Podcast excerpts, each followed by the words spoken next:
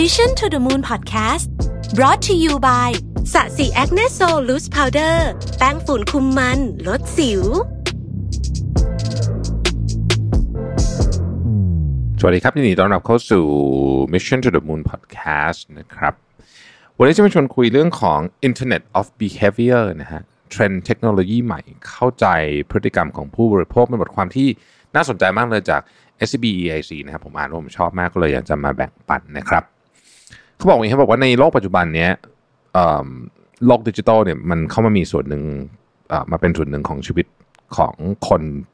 เยอะมากแทบทุกคนเลยก็ว่าได้ แล้วหลังหลังจากนี้มันจะยิ่งเพิ่มขึ้นมากไปอีกนะครับ ด้วยโครงสร้างเศรษฐกิจใหม่ที่ส่วนหนึ่งเกิดจากเทคโนโลยี disruption ด้วย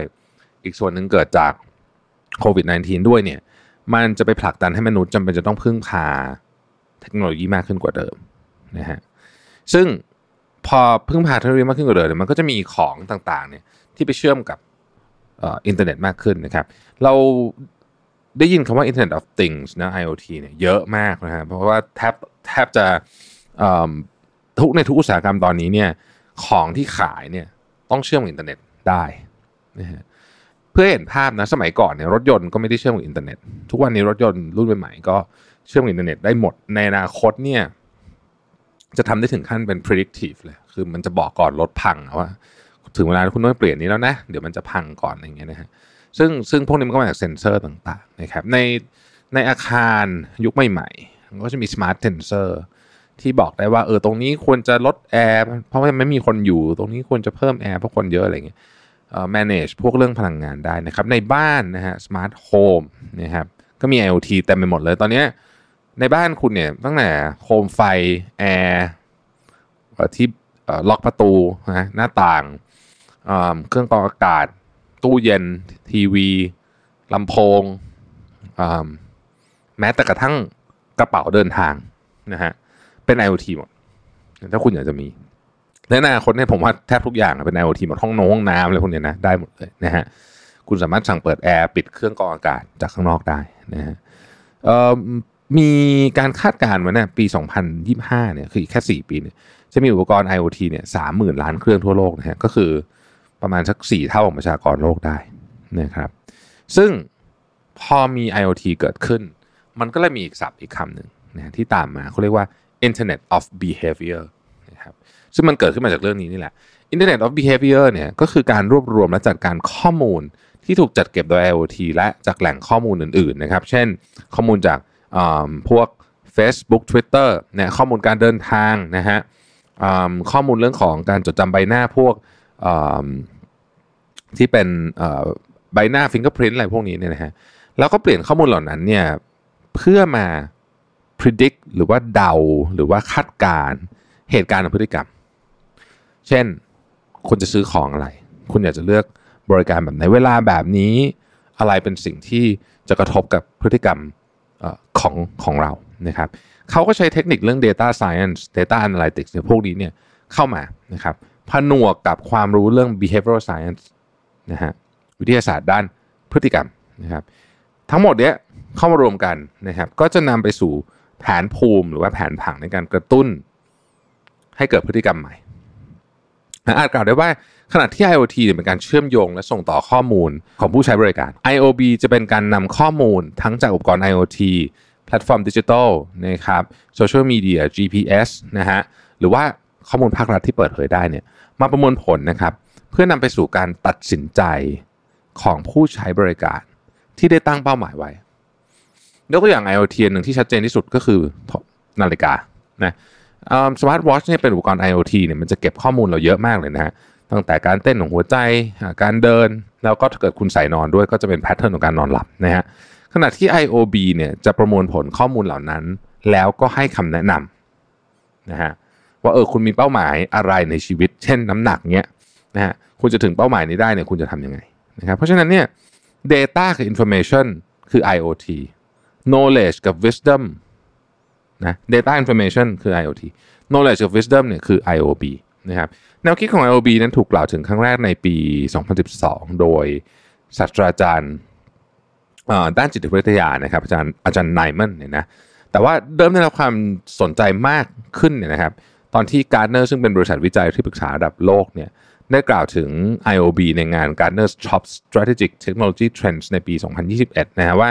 ไอเนี่ย เป็นหนึ่งในเทคโนโลยีเทรนด์ที่สำคัญในปี 2021 นะครับ โดยกอยการ์เนอร์เขาคาดการณ์ว่าภายในปี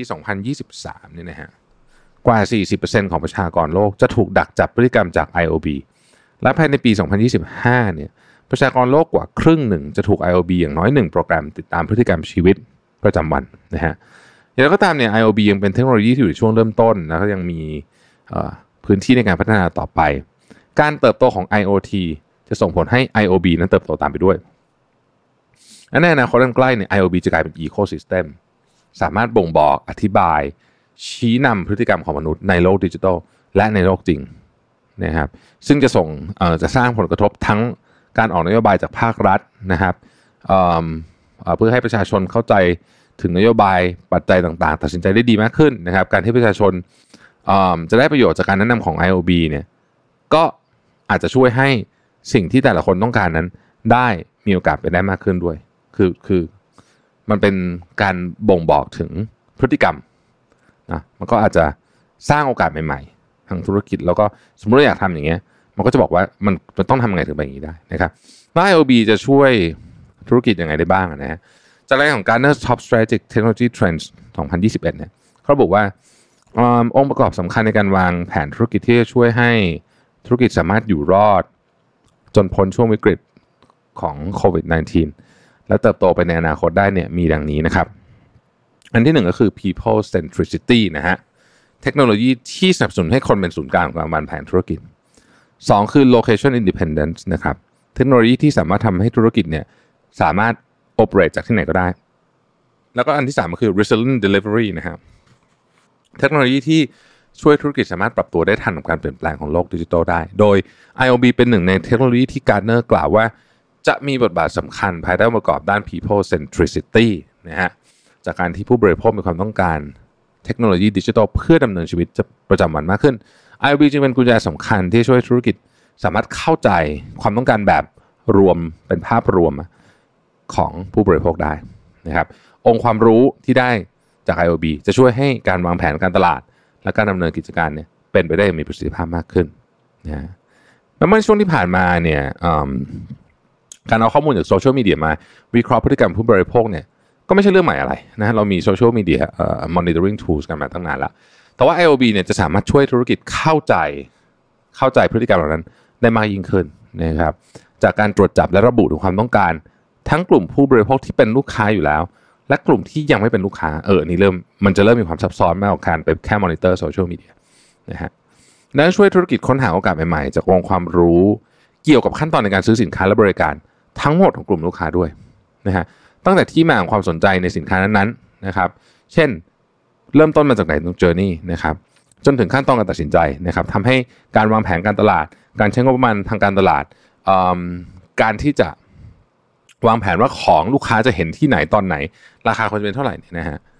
จะช่วยได้มากขึ้นนะครับมีหลายธุรกิจนำ IOB มาใช้แล้วนะฮะเช่นบริษัท BMC ที่พัฒนาแอปพลิเคชันเกี่ยวกับสุขภาพเนี่ยในสมาร์ทโฟนเนี่ยเพื่อติดตามและเก็บข้อมูลสุขภาพการใช้ชีวิตประจำวันของผู้ใช้งานนำข้อมูลเหล่านั้นประมวลผลร่วมกับข้อมูลอื่นๆ เพื่อระบุระดับสุขภาพ แล้วก็แนะนำให้ผู้ใช้ปรับเปลี่ยนพฤติกรรมบางอย่างเพื่อให้สุขภาพดีขึ้นนะครับ Unacademy บริษัทสตาร์ทอัพที่ให้บริการ ด้านการศึกษาออนไลน์ก็ใช้ IOB ในการช่วยให้ผู้ใช้สามารถวางแผนคอร์สเรียนออนไลน์ได้อย่างเหมาะสมนะฮะคือไม่ใช่ว่าลงแล้วไม่ไหวในคืนนี้ก็ช่วยช่วยวางแผนว่าเออตอนนี้ถ้าเกิดคุณช่วงนี้คุณงานเยอะอะลดหน่อย ช่วงนี้มีเวลาก็เพิ่มหน่อยนะครับแล้วก็ช่วยวางแผนมันสอดคล้องกับอาชีพด้วยนะฮะเขาก็จะถามท่านน้องว่าเมื่อกี้ผมเคยเข้าไปศึกษาเรื่องนี้ดูว่าเขาก็จะเหมือนกับพยายามจะถามคุณว่าจริง ๆ แล้วคุณอยากได้อะไรในในเรื่องอาชีพการงาน เราจะได้ดีไซน์คอร์สให้ถูกนะฮะนอกจากในการนำ IOB ไปศึกษาพฤติกรรมผู้บริโภคเพื่อวางแผนการตลาดแล้วเนี่ยนะนอกจากนั้นเนี่ยก็ยังเอาไปใช้เพิ่มประสิทธิภาพในการทำงานได้ด้วยนะครับ เป็นหนึ่งส่วนของดิจิทัลทรานส์โอมชันเช่นที่ Intel เนี่ยใช้ facial recognition ในการศึกษาพฤติกรรมลูกจ้างนะครับ และนำไปเป็นเกณฑ์ความเสี่ยงการดำเนินธุรกิจ หรือว่าที่ PwC ก็ใช้ IOB ไปติดตามการทำงาน ของ work from home ของของพนักงงานนะฮะทั้งนี้เนี่ยหากต้องการประยุกต์ใช้ IOB เนี่ยนะครับ ธุรกิจควรจะต้องลงทุนหรือว่าพัฒนา IoT ในการดำเนินกิจการวางโครงสร้างพื้นฐานด้านการจัดการข้อมูลนะครับ แล้วก็เอา AI เข้ามาใช้นะฮะต้องมี Data Science ต้องมีความเข้าใจในเรื่อง behavioral science นะครับรวมไปถึงการคำนึงถึงเรื่องของความปลอดภัย แล้วก็จริยธรรมในการจัดเก็บข้อมูลให้เป็นไปตามกฎหมาย ถ้าที่เมืองไทยก็คือ PDPA ด้วย นะฮะแม้ว่าการลงทุนใน IoT นั้นอาจจะดูเหมือนเป็นเรื่องที่มีต้นทุนที่สูงนะครับแล้วก็หลายคนจะคิดว่ามันต้องเป็นสำหรับบริษัทใหญ่หรือเปล่านะแต่แท้จริงแล้วเนี่ยบริษัทขนาดกลางหรือเล็กก็สามารถนำ IoT มาใช้ในกิจการได้เช่นกันนะครับเพราะว่าเดี๋ยวนี้มันถูกลงเยอะนะฮะยกตัวอย่างเช่น การใช้ RFID ในการติดตามสินค้า อันนี้ก็สามารถทำงานร่วมกับตัวจับสัญญาณ กล้องวงจรปิด ในการมอนิเตอร์คลังสินค้าได้ ของพวกนี้เคยแพงมากๆเลยนะครับในอดีต แต่มันค่อยๆ ราคาถูกลงมาเรื่อยๆแล้วนะครับ ประเด็นที่น่ากังวลของการใช้ IOB เนี่ยก็คือว่าแม้ว่า IOB เนี่ยจะสามารถนำมาเพิ่มประสิทธิภาพอะไรได้เต็มหมดเลยเนี่ยนะครับ แต่มันมีประเด็นเรื่องของ data privacy ก็มีก็มีการถกเถียงกันอยู่ว่า เอ๊ะ ในการนำข้อมูลไปประมวลผลของ IOB เนี่ยนะครับ มันมีคอนเซิร์นเรื่อง data privacy ไหมเช่น smart watch ที่เก็บข้อมูลสุขภาพ ผู้สวมใส่อาจยอมรับการเก็บข้อมูลเหล่านี้ เพื่อนำไปใช้เรื่องสุขภาพของตัวเองได้นะฮะ แต่ว่าถ้าเกิดมีการนำข้อมูลนั้นเนี่ยไปประมวลผลร่วมกับข้อมูลอื่นๆนะฮะส่งข้อมูลไปหลาย ๆ ชั้น นึกถึงการสตรัคเจอร์พวกเอ่อ finance ที่มันมีเอาสินเชื่ออันนี้มาผูกกันนี้ผูกกันผูกผูกผูกผูกกันขึ้นไปเรื่อยๆนะอืมแล้วก็นำไปประมวลผลเอ่อนำเราไปใช้ในแผนธุรกิจเนี่ยผู้สวมใส่อาจจะรู้สึกว่าถูกละเมิดความเป็นส่วนตัวหรือเปล่านะฮะ